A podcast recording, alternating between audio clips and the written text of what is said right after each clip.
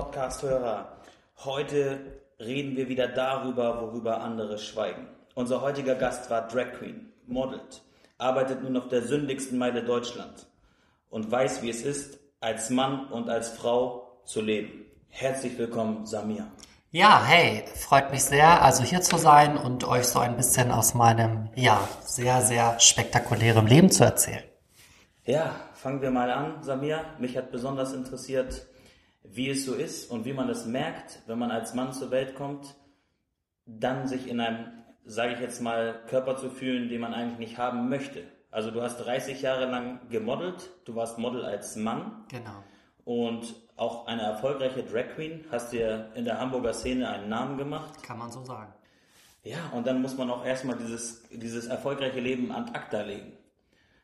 Was hat dich dazu bewegt? Also ähm, bei mir war es so, dass ich, wie gesagt, also zehn Jahre lang äh, Drag Queen, Travestie-Künstler und Model war und ähm, ja, mein Künstlername Sina Valentina. Und ähm, ja, ich irgendwann gemerkt habe, dass ich sozusagen an meine Grenzen komme.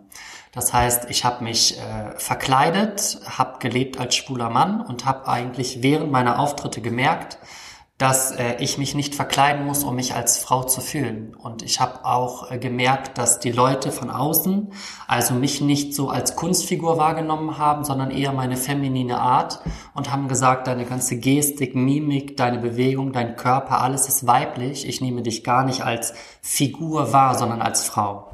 So, und das hat mich so ein bisschen zum Nachdenken gebracht und auch an den Punkt, dass ich für mich als Mann fertig war und äh, natürlich irgendwo nach einer Veränderung äh, gesucht habe, ähm, ja, die ich dann sozusagen auch äh, ja, vorgenommen habe.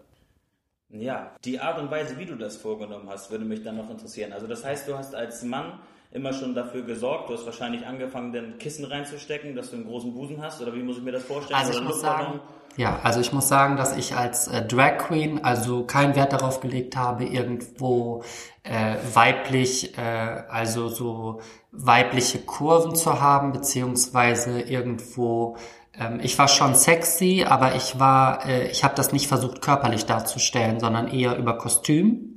Das heißt, ich habe nicht meinen Busen gepusht, um den irgendwie größer erscheinen zu lassen. So.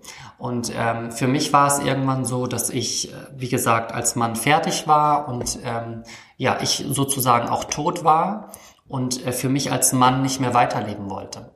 So. Und ich musste mich fragen, was ist mit mir los, an welchem Punkt bin ich.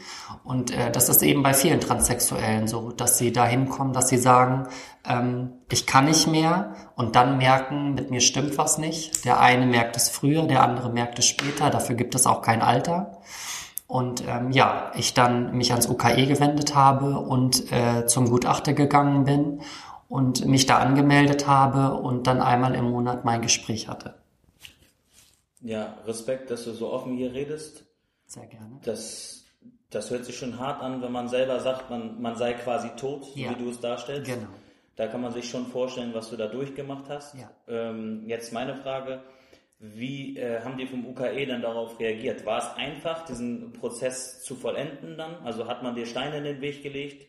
Würdest du sagen, man braucht finanzielle Mittel dafür, um das dann umzusetzen? Also das nicht. Also das UKH hat eine eigene Abteilung für äh, Transsexuelle und ähm, die prüfen dann erstmal ein Jahr über ein psychologisches Gutachten, ob man selbst wirklich transsexuell ist oder ob man vielleicht durch die Kindheit oder durch die Vergangenheit irgendwelche Defizite hat, die aber mit Transsexualismus nichts zu tun haben. Und bei mir war es Gott sei Dank so, dass man erkannt hat, dass ich diesen Weg gehen muss und dass ich auch das für mich ausprobieren muss, ob das was für mich ist. Und deswegen hat mein Gutachter mir dann nach einem Jahr das Okay gegeben und daraufhin bin ich dann zum Endokrinologen gegangen, das ist der Hormonarzt, und habe dann mein Rezept für die Hormone bekommen. Wahnsinn. Und lernt man denn auf der Reise äh, zur Geschlechtsumwandlung auch andere Gleichgesinnte kennen, die einen das ein bisschen erleichtern? Also es gibt Gleichgesinnte, da kann ich persönlich das MAC hier in Hamburg nennen, das ist am Borgweg, das ist auf jeden Fall die Anlaufstelle für alle Transsexuellen in Hamburg. Und äh, da gibt es Selbsthilfegruppen für Jüngere, aber auch für Ältere, um sich auszutauschen, über Probleme zu sprechen, aber auch über neueste Entwicklungen in der, in der Therapie zu sprechen, welche Möglichkeiten man da hat. und auch diejenigen kennenzulernen, die vielleicht auch schon diesen Weg gegangen sind und dann über ihre Erfahrungen berichten. Sexuell hingezogen fühlst du dich aber nicht zu anderen Transsexuellen?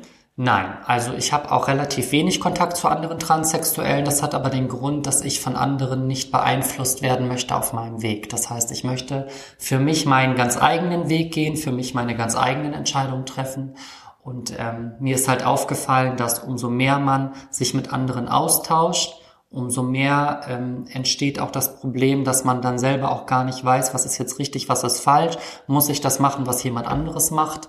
Und deswegen ist es wichtig, diesen Weg geht man tatsächlich für sich ganz alleine und für sonst niemand anderen. Das muss man wissen. Ja, glaube ich dir gut und gerne. Und würdest du sagen, dass dieser Prozess jetzt vollendet ist? Also fühlst du dich jetzt sozusagen an deinem Endlevel? Bist du jetzt offiziell für dich selbst Frau?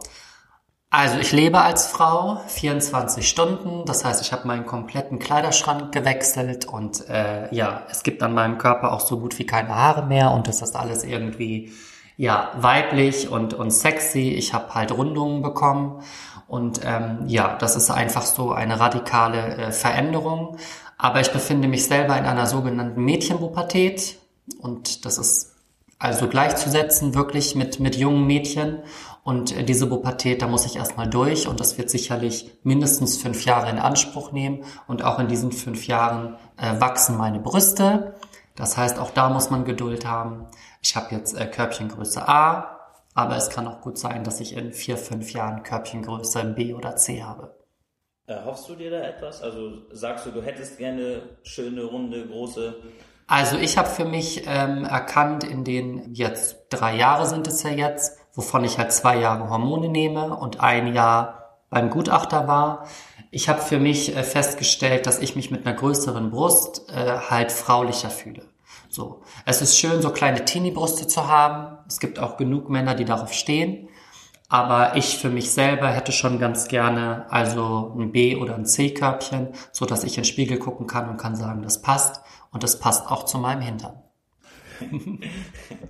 Und würdest du sagen, das fühlt sich auch alles an wie vorher? Also du weißt es ja, wie es ist, wenn man eine Männerbrust streichelt ja. und jetzt mit einer Silikonbrust oder mit, wie hattest du gesagt, mit den, wenn man den Hormonhaushalt verändert, dass halt eine Brust wächst, fühlt sich das denn im Körper, also wenn man dich anfasst, immer noch genauso an wie zuvor, nur Nein. einfach also mein Körper hat tatsächlich mit dem Körper, wie er war, so gut wie nichts mehr zu tun, außer dass ich noch was zwischen den Beinen habe. Ansonsten habe ich Zellulite gekriegt wie Frauen, äh, ich habe Rundungen gekriegt wie Frauen, mein Gesicht ist weiblich geworden und das ist alles irgendwie, ich kann mich eigentlich auch gar nicht mehr so daran erinnern, wie das als Mann war. Also ich hatte als Mann eine total flache Brust und ähm, ich hatte kein Gramm Fett an meinem Körper und äh, als Frau, du fühlst dich anders, du denkst anders, du reagierst anders auf Situationen dein Sexleben ist anders und ähm, du bist einfach ein ganz anderer Mensch. Und zu wem fühlst du dich jetzt sexuell hingezogen? Also ich fühle mich nach wie vor zu Männern sexuell hingezogen und ja, kann mit Frauen gut quatschen und äh, lachen, aber mehr auch nicht. Also eine Muschi hast du noch nie geleckt? Eine Muschi habe ich noch nie geleckt und äh, ich habe mir bei einem Fotoshooting eine Muschi mal fünf Minuten von ganz nah angeschaut und ich muss ganz ehrlich gestehen, dazu ist mir nichts eingefallen. ja, eben das sein. Genau. Und jetzt würde ich gerne von dir wissen, du hattest gesagt, das Sexleben ist besser geworden. Jetzt frage ich mich, inwiefern, also was hat sich verbessert? Also ich würde sagen, nicht besser geworden, sondern ähm, es ist einfach komplett anders. Das heißt, also früher war es so als Mann, äh, dass man sich einen runtergeholt hat, wenn man eine Morgenlatte hatte und gut war. Mhm. Und jetzt ist es so, dass man als Frau wesentlich länger braucht, um zum Orgasmus zu kommen. Vieles läuft über Anal. Und ähm, ja, man muss eben auch einen guten Mann haben, damit man selber zum Orgasmus kommt. Und ich kenne jetzt die Situation, dass man zehnmal Sex hatte und vielleicht nur dreimal davon gekommen ist. So, das ist die Realität einer Frau.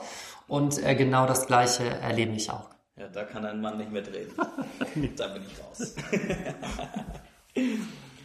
ja, das ist auf jeden Fall sehr, sehr interessant von dir zu hören. Mhm. Wie geht denn die Gesellschaft damit um? Also, wie hat dein familiäres Umfeld das aufgenommen? Ich stelle mir das schwer vor, wenn man erst einen Sohn zur Welt bringt und man allein schon bezüglich der Ansprache und allem drum und dran. Also ich würde das in jeglicher Art und Weise respektieren und akzeptieren. Klar, Toleranz ist sehr, sehr wichtig. Trotzdem ist es, glaube ich, nicht einfach äh, für dein Umfeld und dementsprechend frage ich mich halt, wie cool gehen die damit um? Das schafft nicht jedermann. Ja. Hat das dein Umfeld geschafft? Hat sich dein Freundeskreis verändert? Haben sich Leute von dir abgewandt? Also man muss selber schon sehr stark sein. Das heißt, äh, ich bin eine sehr selbstbewusste Person, immer schon gewesen. Ich bin äh, eine Kämpferin, immer schon gewesen. Und es ist so, dass die meisten das toleriert haben tatsächlich und so hingenommen haben. Und natürlich ist ihnen aufgefallen, äh, dass ich mich verändere. Ich habe zwei Chihuahuas, mit denen gehe ich regelmäßig raus. Das heißt, ich konnte mich gar nicht verstecken. Mein Vater hat, glaube ich, zwei Wochen vor Weihnachten gesagt, dass er damit schon ein Problem hat, dass er, wie du schon sagst, halt einen Sohn zur Welt gebracht hat.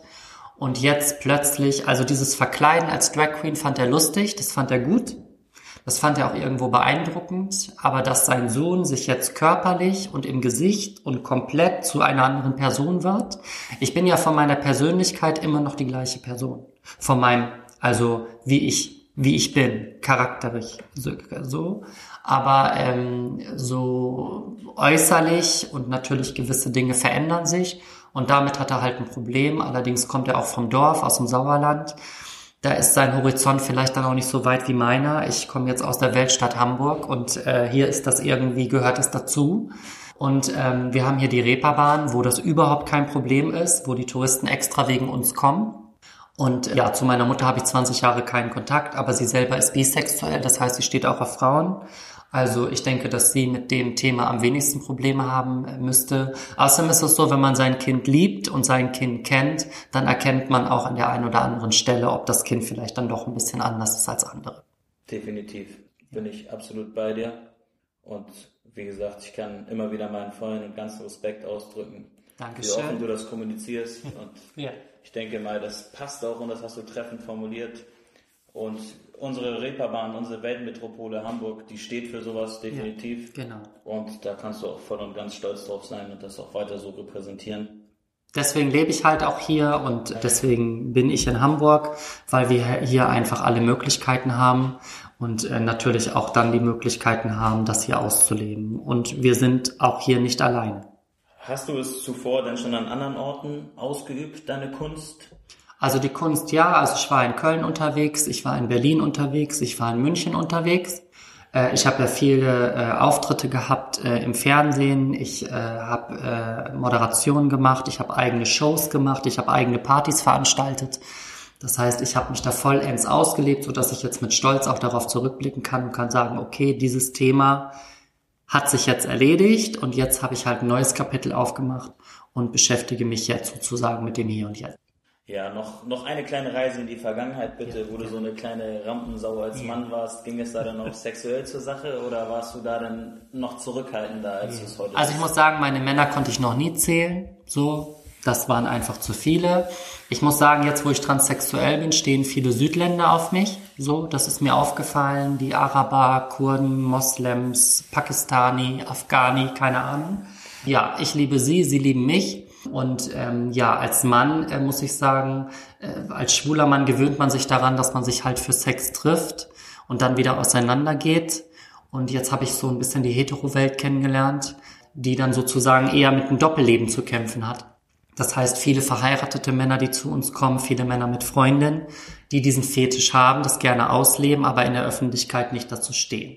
Das ist natürlich teilweise dann auch ein Problem, weil ich bin jemand, ich lebe ganz selbstverständlich in der Öffentlichkeit, ich muss mich nicht verstecken und deswegen hätte ich gerne auch einen Mann an meiner Seite, ähm, den ich auch immer noch suche, der sozusagen hinter mir steht und mich als eine ganz normale Frau oder vielleicht auch als eine besondere Frau behandelt und stolz darauf ist, äh, wen er an der Seite hat. Also ich höre heraus, dass du dich gerne festbinden würdest. Habe ich das richtig Genau, ich bin seit sieben Jahren alleine, aber wahrscheinlich aufgrund dessen, weil ich eben ein Stück weit in der Öffentlichkeit stehe, weil ich äh, ja also mein Leben nie versteckt habe und ähm, ja einfach so ein bisschen ja, die Bühne mag und den Auftritt und das ist nicht jedermanns Sache.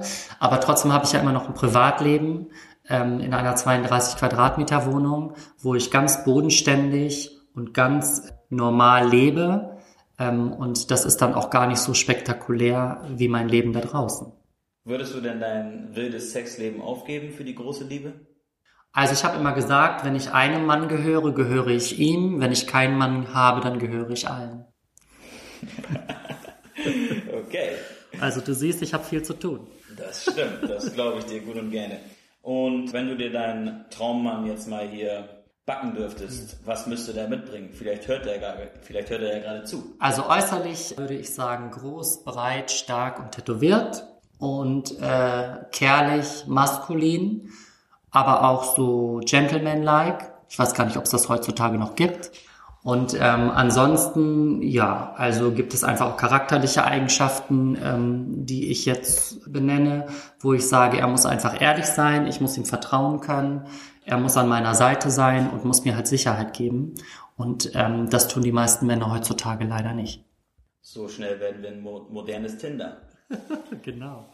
Ja, ich drücke dir auf jeden Fall diesbezüglich schon mal ganz, ganz fest die Daumen, dass ja. du deinen Traummann findest. Vielen lieben Dank. Und natürlich, falls es nicht der Fall ist, dass du weiterhin so aktiv und so viele wie möglich vernascht. Natürlich. Ich bin ja äh, aktiv unterwegs und ähm, ja, wie gesagt, wer Interesse hat, darf sich sehr, sehr gerne bei mir melden. Würdest du denn sagen, dass du im Bett eher der aktive oder eher der passive Part Ich bin der absolute passive Part mit ein Stück äh, Devotheit äh, zusammen und äh, ja, ich bin dann doch eher jemand, der es genießt, wenn ein Mann, äh, wenn ich einen Mann im Rücken habe und der mir so ein bisschen äh, ja die Stärke gibt, die ich auch habe, aber ich muss nicht immer die Kontrolle haben, ich muss nicht immer alles bestimmen, sondern es ist auch ganz schön, jemanden an der Seite zu haben, der einem einfach eine ganz andere Energie gibt. Ja, nachdem wir jetzt schon einiges über dein Sexleben erfahren haben, mhm. würde ich gerne darauf zu sprechen kommen, nach deiner aktiven Laufbahn als Model und als Drag Queen bist du jetzt auf der sündigen Meile unterwegs. Yes. Äh, dort bist du in der Schmuckstraße. Vielleicht kannst du auch ein bisschen darauf eingehen für die Nicht-Hamburger, was das so ist und was du da machst und in was für Räumlichkeiten du da mit wem zu tun ja. hast. Also die Schmuckstraße äh, ist dafür bekannt äh, seit einigen Jahrzehnten, dass dort ähm, ja also transsexuelle Frauen anschaffen gehen, also sich prostituieren. Äh, vorzugsweise sind es äh, Latinas aus Venezuela, Brasilien und so weiter. Und ähm, ja, ich habe für mich gedacht, äh, ja, das kann sicherlich nur nicht nur eine Latina, sondern es kann auch eine Deutsche. Und deswegen habe ich versucht, äh, mir so ein bisschen diese Welt anzugucken und bin dann auch ein bisschen ins Milieu eingestiegen. Einmal in St. Georg ähm, und einmal, wie gesagt, auf St. Pauli und äh, habe es dann geschafft, äh, die anderen Mädels davon zu überzeugen, dass wir also gut zusammenarbeiten können und habe dann sozusagen meine ersten Erfahrungen als Prostituierte sammeln dürfen. Natürlich auch mit Männern, die ich teilweise schon kannte durch meine Jahre vorher, die sich dann erstmal gewundert haben, ach guck mal Sina, was machst du denn hier? Und dann habe ich ihnen erklärt, ich bin jetzt Samia und transsexuell und deswegen ist das jetzt meine Baustelle. Und ähm, ja, aber auch, wie gesagt, viele andere Männer, vorzugsweise auch Südländer, die dann gekommen sind und mich gefragt haben, wie viel ich koste und was ich denn mache und die einfach meine, meine Natürlichkeit äh, schön gefunden haben. Bei den Latinas ist es ja oft so, dass die gemachte Brüste, eine gemachte Nase und einen gemachten Arsch haben. Und bei mir ist es eben nicht so. Das muss auch nicht so sein. Nicht jede Transsexuelle muss aussehen wie in den Pornos, sondern es gibt eben auch Transsexuelle, die den natürlichen Weg gehen und sich damit wohlfühlen. Was hat dich genau dazu bewegt, diesen äh, Schritt zu wagen? Sind das denn finanzielle Möglichkeiten, die einen da geöffnet werden, dass man einfach sagt, man verdient da extrem viel Geld oder ist es die Leidenschaft zum Sex? Also was hat dich bewegt? Also ich muss sagen, die Leidenschaft zum Sex ist es eigentlich nicht. Das heißt, ich kann das nicht unterstreichen. Der eine Punkt war tatsächlich das Geld. Und das andere war diese Neugierde, sich diese Welt anzuschauen und zu wissen, was machen die da und wie läuft es ab. Und ich bin halt ein sehr, sehr neugieriger Mensch und ich möchte halt auch irgendwann meinen eigenen Laden haben, das heißt meinen eigenen Puff mit Tanzfläche, mit Bar und mit Zimmern. Und äh, bin im Moment auch auf der Suche nach einer passenden Location auf dem Kiez, ähm, wo ich dann sozusagen die Chefin bin. Und ich habe gesagt, ich muss wissen, was meine Mädels machen und deswegen muss ich das selber tun, um dann sagen zu können, so und so läuft es ab. So, ich glaube, dann bin ich eine gute Chefin. Ja, also zwischen den Zeilen lese ich, dass du schon gerne dafür sorgen würdest, dass es zum Ausstieg kommt. Wie meinst du Ausstieg? Ja, also dass du quasi, du sammelst jetzt die Erfahrung, um die weitergeben zu können, aber im Prinzip möchtest du gerne in Zukunft die treibende Kraft sein. Genau, richtig. Also das ich heißt, bin ja... Du, dass du selber dann vielleicht gegebenenfalls nur noch mit deinen Fans verkehrst oder mit Leuten, die du halt auch gerne hast. ja, also es dürfen gerne Touristen zu uns kommen und auch sicherlich ganz, ganz viele Leute, die ich noch gar nicht kenne oder die mich vielleicht kennen von irgendwoher. Aber es ist eben wichtig, dass ich persönlich bin jetzt jahrelang, habe ich bei anderen an die Tür geklopft und habe gezeigt, was ich kann und habe denen sozusagen mich präsentiert. Und ich bin jetzt der Meinung, nach zehn Jahren dürfen die Leute auch gerne mal zu mir kommen und ich mache die Türen auf und dann sind sie bei mir herzlich willkommen. Ja, wenn man so ein Laie ist wie ich, dann hört man immer, dass die Frauen einen Zuhälter haben. Wie ist das bei Transsexuellen? Also ich denke schon, dass da auch was im Hintergrund läuft, weil ähm, in diesem Milieu hat man eben auch viel mit Drogen zu tun, viel mit Koks zu tun. Und ähm, es ist so, das muss ja auch alles finanziert werden. Das heißt, das ist da eigentlich auch ein Kreislauf. Man kennt sich untereinander. Und ähm, ich habe auch schon Anfragen bekommen, ob äh, ich nicht irgendwie 500 Euro auf den Tisch legen kann, damit irgendein Mann für mich zuständig ist. Aber ich habe das dann umgedreht und habe gefragt, na ja, also besorg du mir doch erstmal gute Kunden, damit ich 500 Euro verdiene. So. Also ähm, ich muss sagen, ich weiß selber, was ich kann und ich weiß auch selber, ähm, wo ich stehe. Und ich möchte mit jemandem gerne auf Augenhöhe zusammenarbeiten. Und äh, ich habe schon das Angebot bekommen, dass jemand halt schaut, ob er mir einen Laden klar machen kann und sagt, die Verantwortung für den Ablauf dort liegt aber in deinen Händen. Und ähm, deswegen denke ich, dass das äh, an sich einfach eine bessere Variante ist für mich. Ist es denn diesbezüglich hart für dich, sich dort durchzusetzen? Also untereinander, wie ist es unter den Transsexuellen, wenn ich mir vorstelle, dass du die einzige Deutsche dort bist unter den Latinas? Deutsche Latina, ja. Ja, dann wird man zu Latina. Ja, also ich musste denen natürlich schon zeigen, was ich kann. Also ich musste schon temperamentvoll da auftreten. Ich muss auch sagen, ich habe von den Latinas unheimlich viel gelernt, äh, nämlich auch Nein zu sagen und sich durchzusetzen. So, die sind ja knallhart, die brauchen auch keine Türsteher, die machen das alles selber. Wenn denen was nicht passt, dann nehmen die ihre Muckis in die Hand und dann schmeißen sie die Typen raus. So und manchmal hat mich das bisschen erschrocken, weil da war einfach also sehr viel Feuer in der Luft. Äh, was ich als Deutsche dann doch nicht so kenne. Manchmal war es mir auch too much. Dann bin ich auch mal vor die Tür gegangen und habe gesagt, okay, wenn hier Aschenbecher fliegen, gehe ich raus. Aber ähm, es ist so, man muss verstehen, in welchen Situationen die sind. Äh, die sind hier in Deutschland, um anschaffen zu gehen. Die müssen Geld verdienen für ihre Familien. Und jetzt gerade haben wir Corona und die Straße ist leer. Und ähm, da haben die natürlich alle mit zu, dran zu knacken. Und deswegen ähm, ja, also habe ich einfach versucht, immer nett und freundlich zu sein, aufrichtig zu sein, denen auch meinen Respekt zu zeigen für das, was sie machen. Für mich sind das immer noch besondere Mädels. Und äh, ich ziehe den Hut vor jedem transsexuellen Menschen, der seinen Weg gegangen ist. Aber man darf eben dieses Temperament von Latinas nicht unterschätzen. Und das durfte ich selber auch erleben, dass man einen Tag total willkommen ist und äh, den anderen Tag wird man nicht mit dem Arsch angeguckt. Also es ist eben ein sehr, sehr hartes Pflaster, mit dem man auch umgehen äh, lernen muss. Und das war ein Prozess. Aber unterm Strich äh, habe ich es geschafft, ihnen zu zeigen, was ich kann und dann auch irgendwann angesprochen zu werden, ob ich nicht selber auch ein Zimmer haben möchte in der Schmuckstraße, um dann mich mit meinen Kunden zurückzuziehen. Und das war für mich ein Riesenentgegenkommen, habe ich mich gefreut und äh, da hat sich auch die ganze Mühe und der ganze Einsatz für mich dann auch gelohnt. Ja, schön, dass es da so äh, multikulturell zur Sache geht. Ja. Kommen die Latinas denn untereinander, also wenn die eine aus Ecuador kommt und die andere aus Venezuela beispielsweise, mhm. gibt es da dann auch untereinander oft öfter Stress oder ist der Zusammenhalt unter den Latinas sehr, sehr stark? Also ich würde in erster Linie schon sagen, dass es diesen Zusammenhalt gibt, einfach aus dem Grund, weil sie alle in der gleichen Situation sind und es auch nicht so viele gibt. Wir sind ja eine ziemlich kleine Community Natürlich gibt es äh, dieses Steven-Gehabe, dass die eine schöner ist als die andere und die andere vielleicht auch eine schönere Nase hat, äh, so. Aber ähm, ich denke, man muss immer auf dem Boden bleiben. In erster Linie ähm, geht es ums Geschäft und da macht jeder seinen Job. Und ob der eine jetzt fünf Kunden hat und der andere drei Kunden, ich denke, darum geht es gar nicht. Jeder sollte Respekt vor dem anderen haben.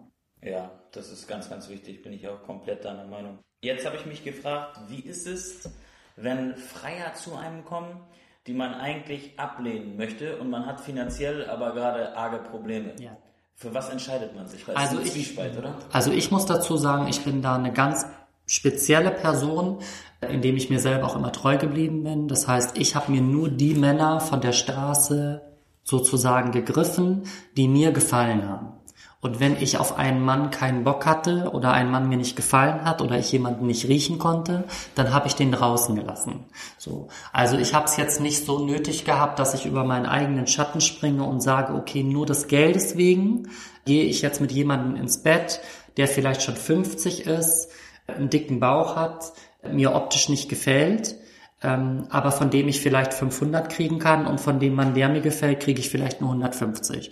Also ich bin da mir selber meinem Geschmack treu geblieben, dass ich gesagt habe, ich nehme nur das mit, was mir gefällt. Das heißt, du hast gar nicht deine festen Preise, also wenn dich optisch jetzt jemand total anspricht, dann nimmst du halt von dem in Anführungsstrichen weniger als als, also du verzichtest dann halt auf den, der dir nicht gefällt und 500 Euro bietet. Also die Sympathie muss stimmen und mir muss der Mann gefallen und man muss einfach eine gute Chemie herstellen. Mhm. Und die Preise sind jetzt auch nicht so hoch frequentiert. Das heißt, man hat nicht immer Geschäftsleute, die 500 Euro zahlen und einen mit ins Hotelzimmer nehmen, sondern man hat eben auch die Männer, die nur bereit sind, 50 oder 100 Euro zu zahlen. Äh, ich habe jetzt noch gehört, in Frankfurt arbeiten die Prostituierten nicht unter 250 Euro. Das fand ich eine gute Hausnummer, ähm, aber das ist eben auch eine Bankenstadt. Und in Hamburg ist es eben so, dass man, wenn man Glück hat, auf der Straße 150 Euro verdient äh, pro Kunde und dann macht man am Abend eben drei Kunden und dann bestellt man sich einen Gin Tonic und hat weiterhin einen schönen Abend und geht ins Shooters oder macht Party oder und dann gibt man auch schon wieder 50 Euro aus für Getränke. Also man muss ein bisschen das Leben genießen und es darf eben nicht zum Zwang werden. Und das ist genau die Gefahr, dass es eben auch Prostituierte gibt, die den lieben und langen Tag nur Drogen nehmen und dann auch zu mir sagen, ohne diesen Teller Koks kann ich es nicht mehr machen. Und das ist für mich ein Punkt, an dem ich nicht kommen möchte. Würdest du sagen, du funktionierst ohne jegliche Droge, also ohne Alkohol, ohne alles? Also ich bin ja immer ehrlich, äh, auch ich bin äh, kein äh, Unschuldslamm. Also mit dem Einstieg ins Milieu habe ich natürlich auch angefangen, Sachen zu machen, die ich 15 Jahre nicht gemacht habe. Ich habe damals zu jedem Joint, zu jeder Zigarette, zu jedem Angebot äh, Koks Nein gesagt. Aber ich muss sagen, man muss auch ein Stück weit das Leben genießen. Das soll jetzt auf keinen Fall also ein guter Ratschlag äh, für Drogen sein. Aber wenn man so ein bisschen im Nachtleben unterwegs ist, in verschiedenen Clubs, oder auch, wie gesagt, äh, bei uns in der Schmuckstraße ist das eben ein Thema, was präsent ist. Das heißt, ich habe selten Menschen dort kennengelernt, die nicht irgendetwas nehmen oder machen. Hat sich dein Sexleben jetzt auch verändert, dass du gesagt hast, du bist jetzt äh, für gewisse Dinge offen? Hattest du Tabus im Vorfeld? Nein, also es ist so, dass eigentlich Heteromänner mir gezeigt haben, wie man ähm, ja Sex mit Frauen hat. Das heißt, das konnten mir schwule Männer nicht zeigen. Das heißt, äh, ich bin auch mal, äh, und jetzt wird es ein bisschen intim, also unter der Dusche äh, gefingert worden und zwar richtig kräftig und im ersten Moment habe ich mich erstmal erschrocken, weil ich gedacht habe, das kenne ich ja gar nicht und dann bin ich nach zwei, drei Minuten zum Orgasmus gekommen. habe ich gesagt, ach so brauche ich das jetzt. So. Also das war für mich eine ganz neue Erfahrung. Das heißt, man funktioniert eben anal, übers Fingern und auch übers aktiv gefickt werden und halt nicht mehr so viel übers, übers Blasen oder übers, ja, Wichsen, so wie man das nennt. Ähm, das hat sich verändert. Also ich selber befriedige mich zu Hause alleine seit zwei Jahren nicht mehr. Gar nicht, auch nicht Nein. anal. Nein, das heißt, ich mache das nur noch mit Männern. Ich sage auch immer so, also Frauen, die zu Hause nur Sexspielzeug haben, die haben eben keinen guten Mann. So, also das ist meine Meinung. Dabei bleibe ich auch. Ähm, und das ist eben also auch sehr schade. Und äh, deswegen habe ich mindestens die Woche drei verschiedene Männer, so dass ich sagen kann, es war alles dabei und am Ende der Woche bin ich dann zufrieden. An die weiblichen Zuhörer, euer Sexspielzeug gehört aus dem Fenster geworfen. Ja, es sei denn, es ist groß genug und dick genug, dann dürft ihr es natürlich behalten. Samia, jetzt weiß ich aber immer noch nicht, hm, durch deinen Bekanntheitsgrad, Hast du jetzt in der Schmuckstraße dann wirklich mehr Zulauf als die Latinas? Würdest du das sagen? Ja, jetzt würde ich mich ja wieder weit aus dem Fenster lehnen. Also es ist so, dass die Männer da draußen mich kennengelernt haben als eine sehr nette, respektvolle Person. Und ähm, ich niemand bin, der Stress sucht, niemand äh, bin, der andere irgendwie anschreit oder irgendwo rausschmeißt oder nicht reinlässt. Von daher ist es so, dass sie sich mit mir gerne unterhalten, sich gerne mit mir umgeben und viele, viele mich kennen. Und da hat es dann manchmal auch schon so zwei Gruppen gegeben. Das eine waren die Latinas und das andere war ich mit den ganzen Männern auf der Straße oder im Laden. Und das hat eigentlich deutlich gemacht, ähm, dass ich immer eine Person bin und war, die eben bei den Menschen ist. So. Deswegen sage ich auch immer, ich bin jetzt ein modernes Straßenkind. Also ich gehe einfach rum in meinem Revier und ähm, ja, treffe immer irgendjemanden, den ich kenne und lerne darüber wieder neue Leute kennen. Das heißt, ich bin einfach ein sehr offener und kommunikativer Mensch und deswegen ergeben sich Situationen bei mir von alleine. Ja, muss man sein Revier in Hamburg auf der Reeperbahn denn verteidigen? Also kommst du dann auch in Situationen, wo Gewalt angewendet wird, wo andere dich unterstützen müssen? Ich stelle mir das nicht einfach vor. Also das ist bisher noch nicht passiert, weil die Reeperbahn einfach nicht mehr das ist, was es mal war.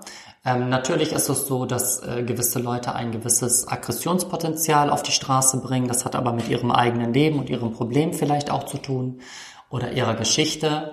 Ähm, ich persönlich bin immer gut durch Situationen gekommen, weil ähm, ich eher deeskalierend äh, wirke. Und ähm, deswegen musste mich bisher eigentlich auch noch niemand beschützen, weil ich so viel Arsch in der Hose habe oder so viel Eier in der Hose, dass ich äh, mich den Situationen selber stellen kann. Und wenn jemand ein Problem mit mir hat und sich mit mir sozusagen äh, fighten möchte, darf er das gerne tun. Das ist doch mal eine Ansage. Nee, ich hoffe, es kommt nicht dazu. Nein, ich finde das gut, dass du das alles verbal lösen möchtest. Ja. Ich bin auch ein Fan davon. Du hattest jetzt gesagt, dass du ein Zimmer in der Schmuckstraße mieten durftest. Hast genau. du das dann getan? Also ich habe ein Zimmer zur Verfügung gestellt bekommen in einer Wohnung und äh, für das Zimmer musste ich dann also pro Kunde mindestens 10 Euro von dem, was ich verdient habe, abgeben. Das finde ich aber auch richtig. Und ähm, ja, im Moment, äh, wie gesagt, ist die Schmuckstraße so gut wie leer. Das heißt, es lohnt sich momentan halt nicht dort zu arbeiten. Es gibt noch ein paar wenige Mädels, die dort sind. Aber im Großen und Ganzen ähm, hat Corona den Kiez doch schon sehr kaputt gemacht. Ja, traurige Situation. Yes. Äh, erhalten solche Menschen denn auch äh, Unterstützung vom Papa Staat? Die Latinas? Mhm. Oder allgemein Transsexuelle, ähm, die Prostituierte müssen ja nicht unbedingt transsexuell sein. Es kommt ja immer darauf an, wie legal oder illegal das Ganze läuft. Also ich habe jetzt zu wenig Hintergrundinfos, dass ich über jeden Einzelnen weiß, was er bekommt. Äh, sie würden auch nie mit mir darüber sprechen, woher sie ihr Geld bekommen und wer sie finanziert und so weiter. Mhm. Ähm, weil das, denke ich, von jedem auch die Privatsache ist, äh, wie er das irgendwie hinbekommt. Ähm, es ist ja auch so, dass diejenigen irgendwann auch wieder zurück in ihr Land gehen und dann sagen, okay, es war eine gute Zeit in Deutschland. Und äh, es werden jetzt auch sicherlich viele sein, die ihre Koffer gepackt haben und wieder zurückgegangen sind, weil sie hier zum Geld verdienen äh, sind. Und wenn man hier kein Geld verdienen kann, dann äh, muss man sich überlegen, ob man äh, hier auch bleiben möchte. Ne? Ja. Ich habe diesen, diesen Druck Gott sei Dank nicht. Also ich bin ja als Deutsche sozusagen gut abgesichert, egal was passiert aber die sind eben in einer anderen Situation und da muss man manchmal dann auch ein bisschen unterstützen und auch ein bisschen Verständnis zeigen, ähm, weil das einfach eine andere Mentalität sind, das ist eine andere Kultur und manchmal ist es auch so, dass vielleicht nur die Latinas selber äh, sich selbst am besten verstehen. Deswegen sprechen sie auch viel auf ihrer Sprache. Ähm, und ich als Deutsche sitze manchmal daneben und denke, ja, also wenn ich nur die Hälfte von dem verstehen könnte, was ihr sagt, ähm, wäre ich schon dankbar. Aber es ist okay. Also soll jeder so machen, wie er meint. Ich hätte mir halt gewünscht, auch in der Schmuckstraße, dass es einfach vielfältiger gewesen wäre. Mehr deutsche Transsexuelle auch, die den Laden besuchen, äh, mehr gemischt. Also so würde ich es gerne für meinen Laden wollen. Ja, glaube ich dir. Multikulti ist nie verkehrt. Um, ja. Umso mehr verschiedene Nationalitäten, genau. desto interessanter wird es. Genau. So man tauscht sich gegenseitig aus, man lernt sich kennen, man lernt auch mit der Zeit die Kulturen kennen. Ich habe von Südländern unheimlich viel gelernt. Das heißt, der Zusammenhalt, das Teilen untereinander, das Essen miteinander und auch diese Einfachheit ne, mit einem Afghan auf dem Boden zu essen, äh, ohne Messer, ohne Gabel, wo ich mich noch gewundert habe und habe gesagt, ja, hast du denn jetzt hier keinen kein Löffel oder was? Da sagt der Sina, also sowas haben wir hier nicht. Und äh, da kam ich wieder mit meiner deutschen Ordnung. Und äh, aber mir ist, nachdem wir da zusammen gegessen haben, aufgefallen, dass man das einfach alles nicht braucht, sondern dass man die Zeit zusammen genießt äh, in ganz einfachen Verhältnissen. Und das persönlich finde ich schön und deswegen bin ich auch viel auf dem Kiez, auch auf dem Hamburger Berg, weil ich da einfach mit den Leuten, auch die da äh, auf der Straße schlafen, super zurechtkomme. So viel Zusammenhalt, so viel Gemeinschaft, so viel äh, Geben auch. Das habe ich im normalen Leben so niemals erlebt. Ja, das ist schön. Also positive Erfahrungen gesammelt. Ja. Sowohl positiv als auch negativ natürlich. So, ja, Was zu den Negativen, das ist vielleicht, habe ich ja vielleicht ein bisschen außen vor gelassen. Es wird immer Menschen geben, die mit diesem Thema Transsexualismus nichts anfangen können und die auch nicht verstehen können, warum man das macht. Es gibt auch viele, die sagen, äh, die mich immer noch bei meinem Na, also bei meinem äh, Namen als Mann nennen, also David und sagen, du bist so ein hübscher Mann gewesen, warum tut man das? So. Also nur man selber weiß für sich, warum man das getan hat und nur man selber muss stark sein für das, was man äh, da tut und niemand anderes muss das verstehen. Niemand. Ja, leben und leben lassen. Genau. Und ich glaube, dass wir gerade wirklich dafür stehen, authentisch zu sein und das auszuleben, was wir sind. Und dazu gehört einfach unheimlich viel Mut, weil die meisten Menschen sich verstecken und die meisten Menschen nicht zu dem stehen, wer sie sind und was sie tun. Und ähm, das finde ich teilweise schwierig. Samir, was möchte der durchschnittliche Freier von dir haben? Was wünscht er sich? Spaß. Also der hat eben äh, dicke Eier und äh, ja, möchte Druck ablassen und äh, möchte aber auch vielleicht mit mir eine schöne Zeit und lernt mich vielleicht auch ein Stück weit während dieser 20 Minuten, die wir haben, und mehr sind es tatsächlich auch nicht, ähm, mich näher kennen und fragt dann vielleicht danach auch nach meiner Nummer, wobei man sagen muss, man muss das immer trennen. Das eine ist das Geschäft und das andere ist das Privatleben. Man sollte das nicht miteinander vermischen. Das eine ist die Schmuckstraße und das andere ist mein Leben in Barmbek Süd. Und ähm, ja, aber ich bin sowohl in der Schmuckstraße als auch, dass ich privat arbeite und äh, deswegen kann ich das für mich ganz gut trennen. Ja, jetzt bin ich gespannt und muss ganz ehrlich sagen, man kann sich das immer noch nicht so wirklich vorstellen. Man muss wahrscheinlich einfach mal vorbeikommen, ja. um das Gerne. live zu erleben. Das ja. ist wahrscheinlich das Beste. Genau. Vielleicht werdet ihr einfach mal besuchen, schönes, schönes Bild, Bild mit dir machen oder so. Sehr gerne. Also einfach mal in diese Welt eintauchen und einfach mal die Perspektive wechseln und sich vielleicht einfach mal Gedanken machen, warum jemand diesen Weg geht, was ihn dazu bewogen hat und ähm, einfach vielleicht sich auch mal auszutauschen ähm, und, und ins Gespräch zu gehen und mal zu fragen, ähm, wie hast du das erlebt? Wie ist es dir ergangen? Warum hast du das getan? Ähm, so und ähm, ja, ich glaube, dann ist vieles einfacher. Definitiv. Gibt es auch Leute, die äh, einfach nur fürs Gespräch mit dir zahlen? Ich kann also, mir das echt vorstellen. Also das hat es schon gegeben. Also so die Latinas äh, sind ja sehr so immer auf Geld aus und Getränke ausgeben und so. Und dann gucken mich die deutschen Männer an und dann sehe ich schon ihre Angst in ihren Augen und sie sagen, Sina, Sina, was wollen die alle von mir? Und ich bin dann immer sehr ruhig und mache viel über die Augen und gebe denen dann auch ein gewisses Gefühl von Ruhe. Und dann ähm, hat es das auch schon gegeben, dass ein Kunde sagt, okay, Sina, ich gebe dir 150, aber bitte komm mit mir ins Zimmer alleine. Ich möchte mit dir reden, ich möchte dich ein bisschen streicheln, ich brauche keinen Sex von dir, aber ich möchte dich gerne alleine haben. So, und das ist für mich dann okay. Bei den Latinas gibt es dann natürlich äh, dann, ja, Action, also dann bin ich natürlich Thema, aber ähm, ansonsten ist es so, der Kunde entscheidet, welches Mädchen er gerne hat. Und das muss jeder andere ähm, Kollegin, sage ich mal, äh, akzeptieren. Genauso wie ich akzeptieren muss, wenn ein Mann sich gegen mich entscheidet und für eine andere Latina, die vielleicht größere Brüste hat wie ich. So, das ist einfach so und da kann man auch nichts dran machen und das gehört auch zum Geschäft. Und was ist das extravaganteste, was sich ein Freier von dir gewünscht hat? Hast du da irgendwie eine ganz verrückte Story, wo du sagst, da dachte ich mir echt, meint er das ernst? Also das persönlich, äh, also kann ich äh, nicht sagen. Also dass ich irgendwie, weil ich bin ähm, also weder so richtig devot, noch bin ich so richtig dominant und ich bin auch nicht so richtig pervers. Ähm, ich bin da doch schon äh, ein bisschen normal und deswegen ähm, natürlich kommen Kunden mit verschiedensten äh, Wünschen zu mir, wo ich dann aber auch dann manchmal sagen muss, okay, äh, das macht dann doch besser eine Kollegin, die das dann besser drauf hat. Also dieses Auspeitschen oder Anpinkeln oder ich weiß auch nicht, was es alles gibt. Oder beziehungsweise weiß ich, was es alles gibt.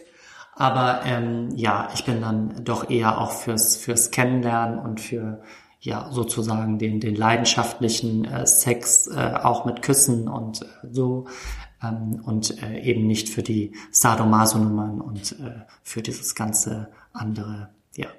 Wie sieht es äh, verhütungstechnisch bei dir aus? Also, äh, also in der Schmuckstraße äh, machen wir es natürlich alle mit Kondom. Das gehört dazu. Das dient auch dem Eigenschutz. Dann lasse ich mich äh, also alle halbe Jahre testen auf HIV, auf Hepatitis und so weiter. Das ist ganz, ganz, ganz wichtig. Das darf auch überhaupt nicht äh, sozusagen äh, ähm, irgendwie vernachlässigt werden.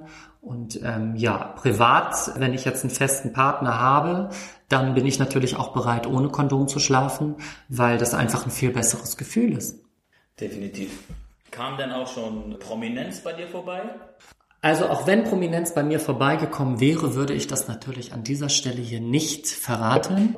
Ähm, aber dadurch, dass ich natürlich in diesen Kreisen verkehre, ist es natürlich schon passiert, dass ich Leute getroffen habe, die man aus der Öffentlichkeit kennt. Aber ich behandle die so wie jeden anderen Kunden auch. Und deswegen bleibt das äh, sozusagen mein kleines Geheimnis. Ja, wenn du jetzt noch abschließend einen Wunsch äußern könntest, wenn man bei, bei dir vorbeischauen soll, gibt es da irgendjemanden, der in der Öffentlichkeit steht, wo du sagen würdest, diese Persönlichkeit finde ich einfach verdammt interessant, den würde ich gerne mal vernaschen? Oder ah, ich weiß es nicht. Also das Ding ist, dass ich eben ganz, ganz viele Männer sehr attraktiv finde. Das liegt aber auch an meinem Hormonstatus, den ich habe. Und ähm, ja, also, also ich jetzt spontan einfach keine bestimmte Person benennen möchte, sondern äh, was gefällt, gefällt. Und wenn ich dann jemanden sehe, äh, den ich attraktiv finde, dann bin ich auch diejenige, die hingeht und sagt, ich möchte dich jetzt gerne haben. Und dann geht das einfach klar. Ja, wie merkst du das denn? Also du durch Augenkontakt hast du gesagt, ne?